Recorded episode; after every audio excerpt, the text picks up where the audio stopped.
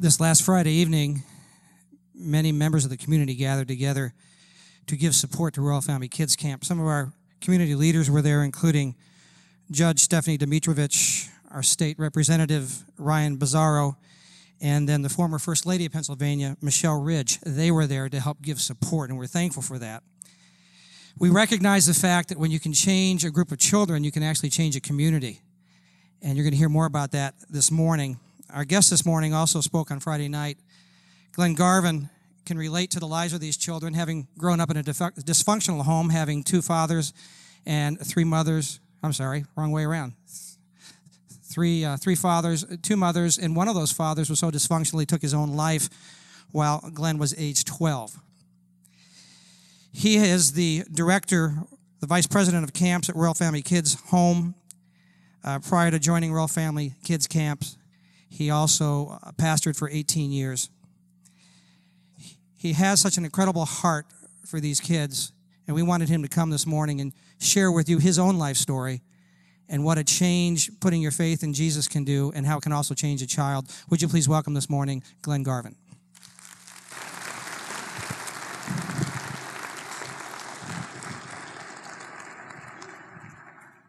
Thanks, Pastor. Wow, it is good to be here. Yes, it is uh, not snowing where I come from. It is, it is uh, sunny and bright, and I've already told a few folks. I said we have the same issues in California. It takes me about 10 minutes to scrape the sunshine off my windshield, and it takes me about 10 or 15 minutes to sweep the, the sunshine off my sidewalk. So I, I can relate.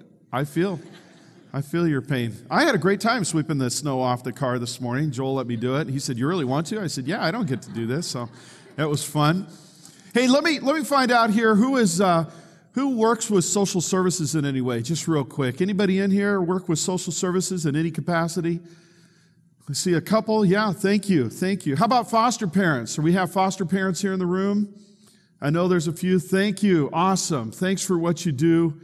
That is amazing. Thanks and uh, I am just grateful for all that you do this morning. Well, I am, uh, I am, I love the Word of God. I love what I do and working with Royal Family Kids. I, I, also want to bring greetings from Wayne and Diane Tesch, the founders of Royal Family Kids.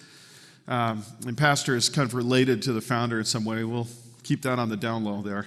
But, anyways, I want to get right into the Word of God this morning. I grew up as a child of the 60s. About the same time that Neil Armstrong planted the first footsteps on the moon, and I was in grade school. Sorry for you teachers out there, but as the teacher was teaching, I was dream doodling. How many of you do this when you are kind of passively listening? You're drawing out cartoons and characters. You see, in the 60s, there was a resurgence of comic book style heroes. And so, as these comic books began to come out, it, it had a huge influence on me, and I grew up really aspiring to be a hero. And so what I was what I was dream doodling about is usually it was a, a, rescue operation that I would draw on paper, and I was rescuing the cute girl in the back of the class. There's always those kind of scenarios. Or sometimes it would be a co-op with a buddy of mine, and we would be rescuing the girl in the front of the class. But there was always some kind of heroic edge to everything that I did. I still remember a few times as a kid going to sleep at night and dreaming about flying. I loved dreams about flying through the air. And what I realized about heroes is that really, I think inside everybody wants to be a hero. We want to see justice happen, we want to see the innocent protected and guarded. And uh, I came across a few heroic stories. One of them, it might be in the PowerPoint in here. I throw up this picture about Wesley, Wesley Autrey. This was a guy that you may or may not have heard of. Wesley was on the, uh, the subway uh, platform in Chicago. And what happened is a man next to him began to have a seizure, and pretty soon the man fell off of the platform and onto the train tracks below. And he was still having a seizure down there. And without thinking, Wesley jumped off of the platform I'm not going to do it here because there's stairs. I would end up hurting myself. But he went off the platform and he pinned his body on top of the man while he was having the seizures, and the subway passed right over his body. He said in the interview that he could feel the train going across and it was just making the hair on the back of his head stand up as it went across.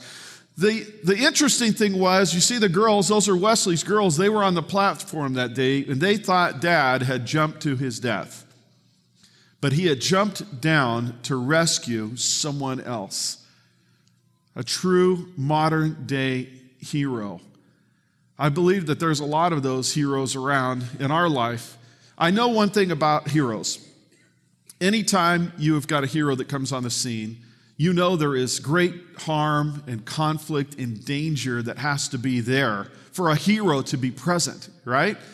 You can't have a hero step in unless there's a real need, a real reason for that. One of my favorite all time heroic stories out of the Bible is in the Old Testament. How many of you want to guess what that might be? Favorite old time or Old, Old Testament heroic story? I heard somebody say it. Exactly. I loved hearing stories about David and Goliath. Now, I accepted Christ later on, about 15 and a half, but when I did, I, I came to love pastors that would, that would do sermons on David and Goliath. Pastor Jack, have you done some sermons on David and Goliath? I heard a little bit mentioned today. I, I love the sermons about David and Goliath. The one that I remember the most became kind of important of how it's going to tie in this morning, and that is you know, I, I, uh, I got saved in a, uh, an Assemblies of God church, so I have to tell you, the preacher was kind of charismatic, little wild. I don't know. I don't know how pastor is, but this guy was pretty wild. And he, he was doing this sermon on uh, David and Goliath. Now, do you remember in the story, there's this little scene where, there's, he, where David picks up five rocks? How many of you remember that? It's a detail in there in the story. Good. Hey, you read it. Good. That's awesome. So he gets this one part, you know, and he says, Do you want to know why David picks up five stones? And I'm on the edge of my seat. I'm just a student sitting in the, no, I don't know. I'm so excited about it. And then he says, Just in case Goliath had four other brothers. And I'm like, Oh, that is great. I mean, come on, that is a great story. It was it was years later, in fact, it was not all that long ago that I'm reading in 2 Samuel chapter 21. And as I'm reading, I come across more giants. And it hits me. There were more than one giant in the Old Testament. How many of you are aware of this? Goliath was not the only giant. There were four more. And in 2 Samuel 21, you know, the, the uh, author Samuel goes into this detail, and it's amazing. Now, I want you to think about what it would have been like, because you've heard this story, you know, it's David and Goliath many times, but really put yourself in the, in the seat or the mindset of maybe young David there, and God comes to you and whispers in your ear, kill the giant, save the nation. That responsibility, I don't, I don't know if I could do that. Given the same set of circumstances. That's an amazing, heroic act of faith that takes place at that moment. I want you to put up on the screen this, the uh, scripture itself out of 2 Samuel 21, just the first part there. You, I don't know if you can read that from here, but I want you to see the story for yourself. So you want to open up to 2 Samuel 21. Some of you may not believe what I'm going to tell you, so I need you to keep me honest here. Once again, there was a battle between the Philistines and Israel.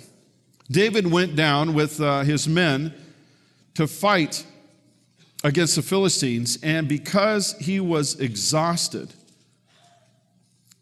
and it says that Ishbi one of the descendants, I'm having a hard time seeing him, of Raphia, whose bronze spearhead weighed 300 shekels, and who was armed with a new sword. And I like to say he was armed with a new sword that was sharpened with revenge.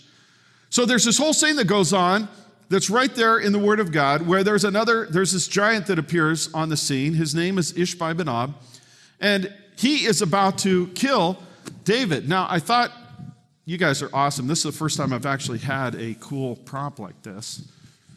The Bible says that he has a spear. I don't know how many shekels this weighs, but. And he says, the Bible says that he is about, bit, Ishbi Benob is about to kill David. And what I thought I'd do is I would like some little audience participation in here. And so we're going to practice a little bit because what's going to happen is I'm going to raise the spear as Ishbi would have to kill David. But as I raise the spear, I want the men in the room to give me a little dramatic music. And so I, we're going to practice because we're not there yet, but you, you need to practice this because sometimes the women do much better with their part. And I'll tell you that in a second. Okay, so men's, what I'm to happen, I'm to raise the spear, and that's your cue for dramatic music. You know, let's do dun dun dun. Okay, can you guys do that? That's kind of manly, isn't it? Dun dun dun. Are you guys awake this morning? Okay, I, I just make sure. Okay, so I raise the spear. Right off the bat, you guys hit it. Scotty, right there in the front row. I love it. Good job. Okay, but the girls have to do their part too because you know, normally, I'm not trying to be sexist here, but normally, you know, when there's something scary, women scream. So, what I need for girls is I need you to scream really loud. So, when I raise the spear, guys, then I need the girls to follow up with a really nice terror scream. I mean, something that you are going to just blood curdling terror scream. Can you do that? Let's, let's try it. Okay, guys, do this. And then, oh, that is really, that is really good. I am proud of you. That's, whew, that was just practice too. All right, so, so what happens is uh, the Bible says that David is exhausted from the battle, and that he, and Ishbi-benob is getting ready, getting ready to kill him. And the Bible says that he begins to raise the spear. Oh, good. That is awesome. But as any great story, I'm going to create a cliffhanger right here. I'm not going to tell you how the story ends just yet. Because what I want you to do is, I want you to imagine back in the field, I'm going to lay that here so I don't hurt myself. I want you to imagine in 1 Samuel 17, back when David is going out to face the giant, I want you to put yourselves in the situation of the men that are watching this event roll out. And I want you to ask yourself, as you see young David, maybe a teenager, pick up these stones, and he's going out there to go against the giant with, with a sling, and the giant has got armor on. You know how the story goes. But you are the audience, you are the folks that are watching what is happening. And I want to ask you a question. As the audience watching David go out there, what are you thinking as David walks out to meet this giant? He's dead. All right, that's a good one. Yes, my thought when I'm reading the scripture is I would honestly be thinking, I hope there's a plan B. I've heard he's crazy. And really, the honesty of it is, I don't really think there was many people thinking there was high success that was going to be happening. But watch this. So David does pick up that one stone and he hurls that rock into that giant's forehead, and it hits him at that precise place and knocks him down and kills the giant. Even says that he takes his own sword and cuts off his head, but that's like, that's the cool guy part of it. now, you're still the audience. You've witnessed the before, but now you've seen this young man do this impossible feat. Now, what are you thinking? That's good. Awesome. Let me tell you what a few men had to have thought as they watched David go out and kill that giant. There were a few men that said, if David can do it, maybe someday I can too. And David created the first giant killers club. It, it's, it's, a small, it's a small group uh, Bible study. The only way you can get into the Giant Killers Club is to kill a giant. And there was something there that happened because as the men that watched thought the impossibility was going to be there, but then they saw David do it, they said to themselves, well, if, if David can do it, maybe I can too. And that came in handy that giant killers club mentality, that, that scene that took place in the Old Testament where David killed the giant, these men watched, that became a very necessary step. I realized there was a principle here. It takes a hero to defeat one just to show that it can be done. Okay, back to our scene here. It's a good thing because Ishbi-benob picks up his spear. He's ready to kill David. You're on top of it. Girls, And the Bible says that Abishai, you can throw that up there on the screen. It says that Abishai steps in and kills that giant.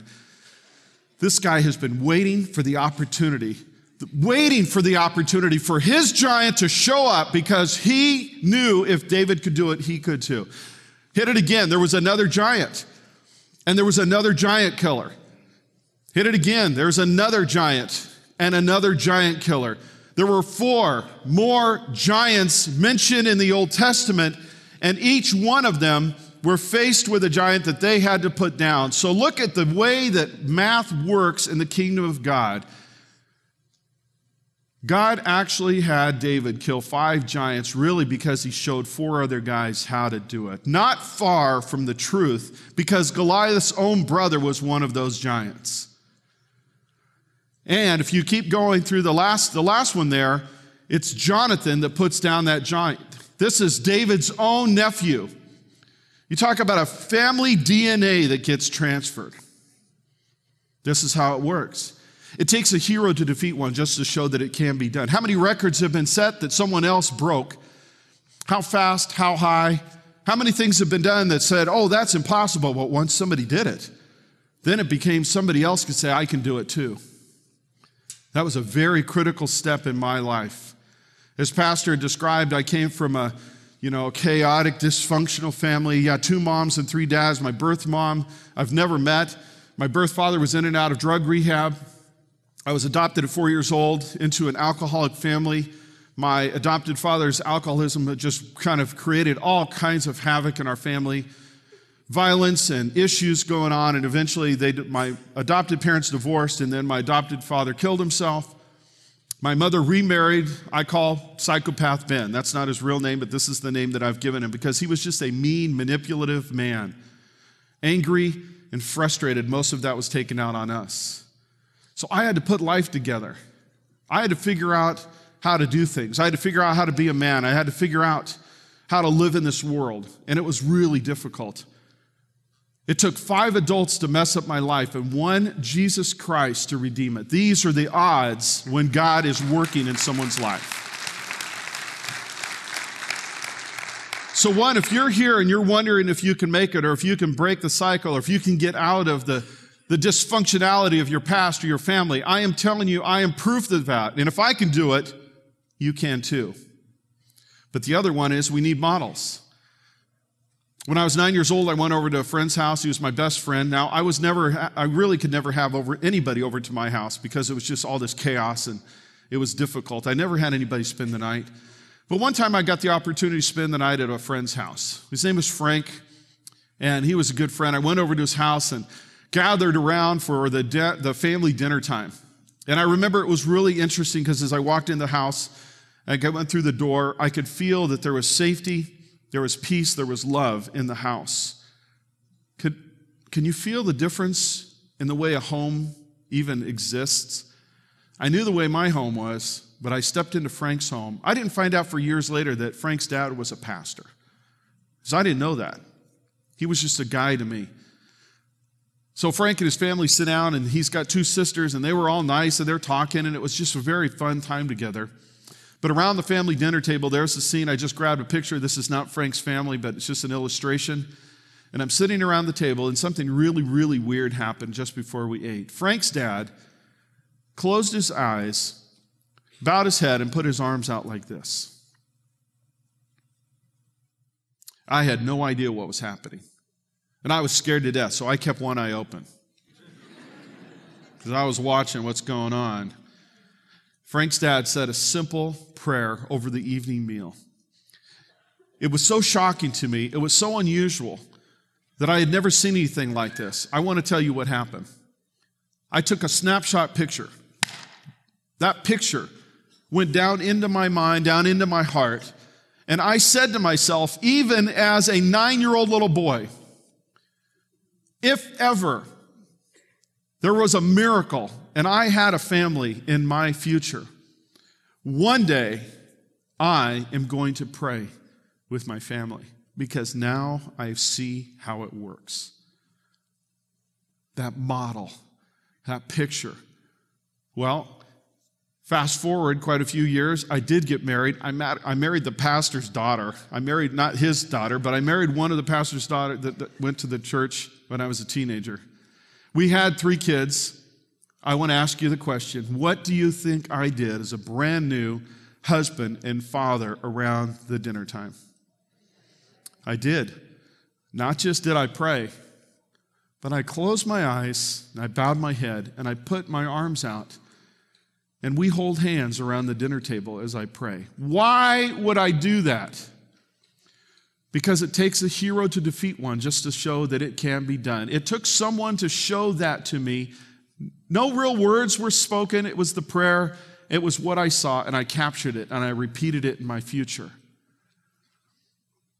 I want you to go a little further into the, into the future with me. I'm now 17 years old and I'm dating this pastor's daughter. I go over to the pastor's house I'm very nervous because I don't know what goes on in those pastors' homes. And I honestly didn't know how to behave, so I was trying to behave really well. I was trying not to do things that maybe would be offensive in a pastor's home. But I was there on a school night, and uh, it was getting late, and my girlfriend's brother and sister began to get ready for bed, and so her sister comes down the stairs and she's got her jammies on and she bounces over to mom and mom says a few words to her and and then she goes over to dad and you know he does the same and it's all this like a you know leave it to beaver scene and i'm like oh that's really cute and i'm all impressed you know and then it was interesting because robin's uh, brother comes downstairs and he's in his jammies as well. And he comes over and sees his mom and they say a few things and and then he makes his way over to his dad. Now i'm sitting on the couch and i'm watching all this take place and i'm kind of you know oh this is very touching and very tender. But what begins to unfold just kind of blows my mind. Because as Ron sits down next to his dad, I see Robin's dad lean over and kiss Ron. And I could hear the words that his dad spoke to him, and those, those words just blew me away. I heard his dad say, I love you, son. And I'm just sitting on the couch like this. I'm frozen. It, was, it felt like the scariest thing I'd ever seen in my life because I'd never witnessed this before. I've never seen a father treat a son that way. So I'm getting ready to leave, and I'm in the driveway, and uh, I, I just can't help it. I, I asked Robin, and I, I ask her in, in as crazy a way as I can. Like, what was the deal with your dad kissing your brother and saying that I love you? Trying to, trying to make it as weird and strange as I could. And she said, Oh, he does that all the time. And in that moment, a picture was taken. A powerful picture. Snap. The picture that I put into my heart was one day, if there was a miracle and I were to ever have a son, I will kiss him and I will tell my son that I love him. Because it takes a hero to defeat one just to show that it can be done. It takes a model. It's those moments in my life that began flushed out in the future when I said, I have seen how it should be I have seen what the world should look like, and I am now able, if things happen well, I am able to do that. I already told you I married that pastor's daughter. Robin and I have been married for 30 years.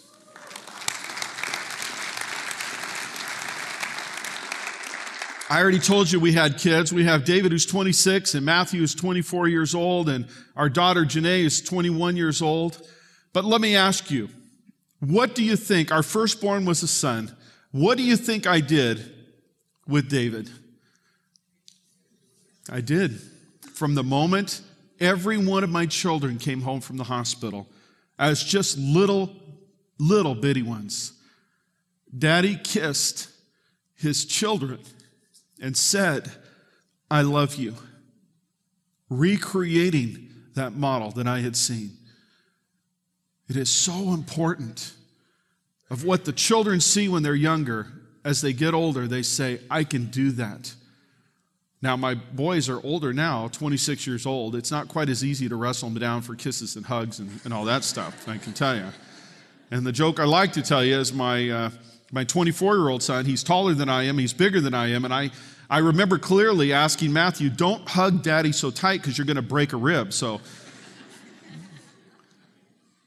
but it is a joy to kiss my children goodnight before I leave on a trip or when I go anywhere and tell them, I love you. My children will not go a day or a moment in life without knowing that their dad loves them because someone showed me how to do it. We took, we took a little guy to camp. His name is Jonathan. When I got back from camp, we had a, I had a really uh, difficult thing happen. The social worker called me the, the Monday after camp was over and simply asked me a question. She said, What did you do to Jonathan? It scared me half to death. It's like, um, so I gave her a good pastoral response. I said, What do you mean, what did we do to Jonathan? It's pretty good, huh? I'm sure Pastor uses this before. I said, What do you mean? She says, Well, you didn't know about anything about Jonathan's backstory. I didn't. We only had his application. She said, Well, Jonathan has been in therapy since he was three years old. He's tried to take his life twice. He's been moved in, in and out of foster care seven times. He has got violent behavioral outbursts. He's on, you know, different kinds of medications. He's got a foul mouth. And as I'm listening to it, I'm thinking, I don't remember that little guy at camp. Did I tell you he's only eight years old? How do you get that much garbage crammed into a little eight year old life? What kind of, what kind of three year old has a therapist? My heart is just going out. And I said, Well, what happened? She said, Well, we got back from camp. He went to his, you know, his uh, psychiatrist that he's got. The psychiatrist noticed a few things about Jonathan immediately. One, Jonathan looked him in the eyes. Jonathan was smiling. Jonathan was humming some tunes that the psychiatrist had never heard. And he kept talking about this guy named Andy. It really bugged the psychiatrist because he thought, who is doing intense psychotherapy on this child? I want to know. I want to know because he's doing he's having progress. You know how it is in the field. Something's working. He called the social worker and he said, Hey, what happened to this little guy? Marnie said, I don't know. He went to a camp specially designed for him. And the psychiatrist said, Could you find out what they did to him? Isn't that great? So Marty says, What did you do to Jonathan? Well, now I can answer. We simply loved him. He had an amazing week at camp. None of those behaviors came out because Andy, who was his counselor, was a model for him. And Jonathan could see how life was supposed to be. It took a hero to defeat one just to show that it could be done. Jonathan was in and out of foster care so many times. The last family he was with had seen such radical change in his life, they decided to adopt him. And after that conversation with Marnie, Jonathan was adopted that November before Thanksgiving into his forever family. God does this work in these children's lives in these moments at camp and the club and mentors because they see a different model. I encourage you, if you get a chance, you need to go to this camp. You need to be a part of Club and Mentor. If you can't go, give. Give. Get one of these children to camp because they will take snapshot after snapshot after snapshot of how life is supposed to be. I want you to watch this video clip. Can one week really make a difference? Can what we do make a difference? Let Samantha tell you her story. Thank you. For over two decades, Royal Family Kids has been confronting abuse and changing lives. They serve children who have been neglected, children who have been the innocent victims of every type of abuse imaginable. Royal Family Kids has introduced hope into the story of thousands and thousands of children of abuse. This is Samantha's story. Someone called to get me out of my house, and I have no idea who it was. All I know is the police showed up at the door with social workers and caseworkers, and um, I don't know who called. And I was like, it was an angel then. You know, God was was there with me and he was like, okay, it's time for this to end. And he made someone feel compassionate enough to call and that's how I was saved.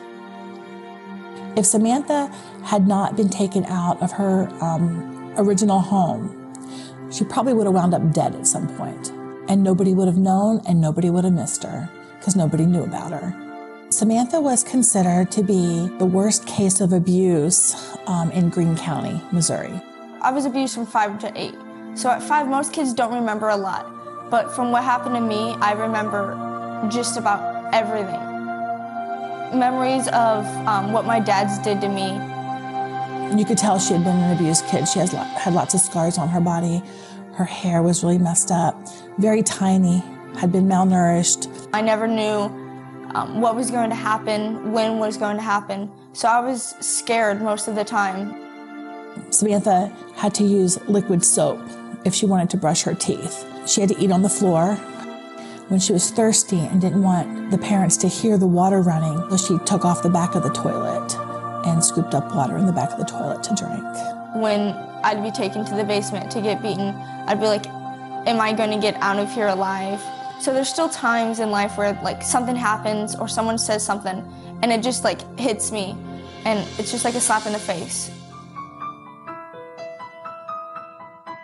When I first met her at camp, um, she never smiled. There was nothing happy in my life, so why would I need to be smiling for anything? By the end of the week of camp, she was smiling. We have pictures of her smiling, uh, which was just an amazing change. You know, it was the best week of my life, my summer. For the first time in eight years, I had fun and I was treated like a normal kid. These were the very first of my life. I don't remember any time in the past where I was given a gift. She had never um, been swimming. She had never been fishing. She, just a lot of things that she had never done before. She was very eager um, to participate in all the activities.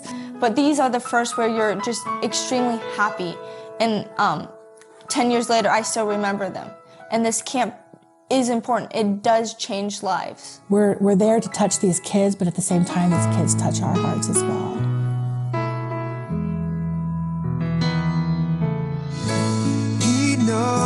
Knows my name.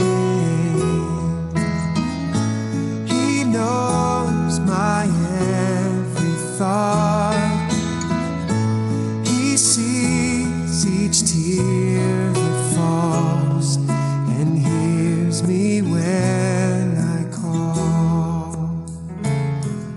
Samantha was just like on the, the edge of her seat, just waiting for the opportunity to come back to camp um, and to serve. I get to be a counselor for the first time, and I am so excited. I cannot wait till camp. This is my chance to make a difference in their life. Never going to camp would completely have changed my life. You know, I wouldn't be where I am today. I wouldn't be with the family I was. You know, that's where I met my mom. She fell in love with me there. I think a week can make an amazing difference um, in a child's life. If Samantha hadn't have gone to Royal Family, I just wonder, would she have the hope? Would she have the successes? Would she have the achievement? and not going to camp, would I still be bouncing from foster family to foster family? Um, would I have ended up, you know, on the streets running away without camp? You know, life would completely be different. I think God saw Samantha. He looked down on this little girl, and I think He just, um, I think He has intervened. Um, she was a child that should have had so many difficulties, so, so many problems, so many disorders to overcome. And to look at where she was and where she is today, I mean, God's just done a huge work in her life.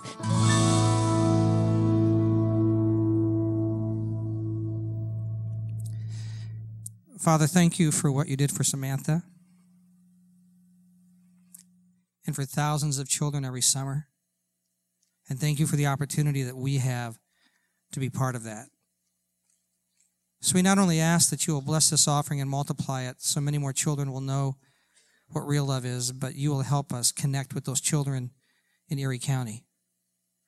And the response will be great, and the ability to take even more kids than we have in the past will be there for us. So we give you thanks for this opportunity.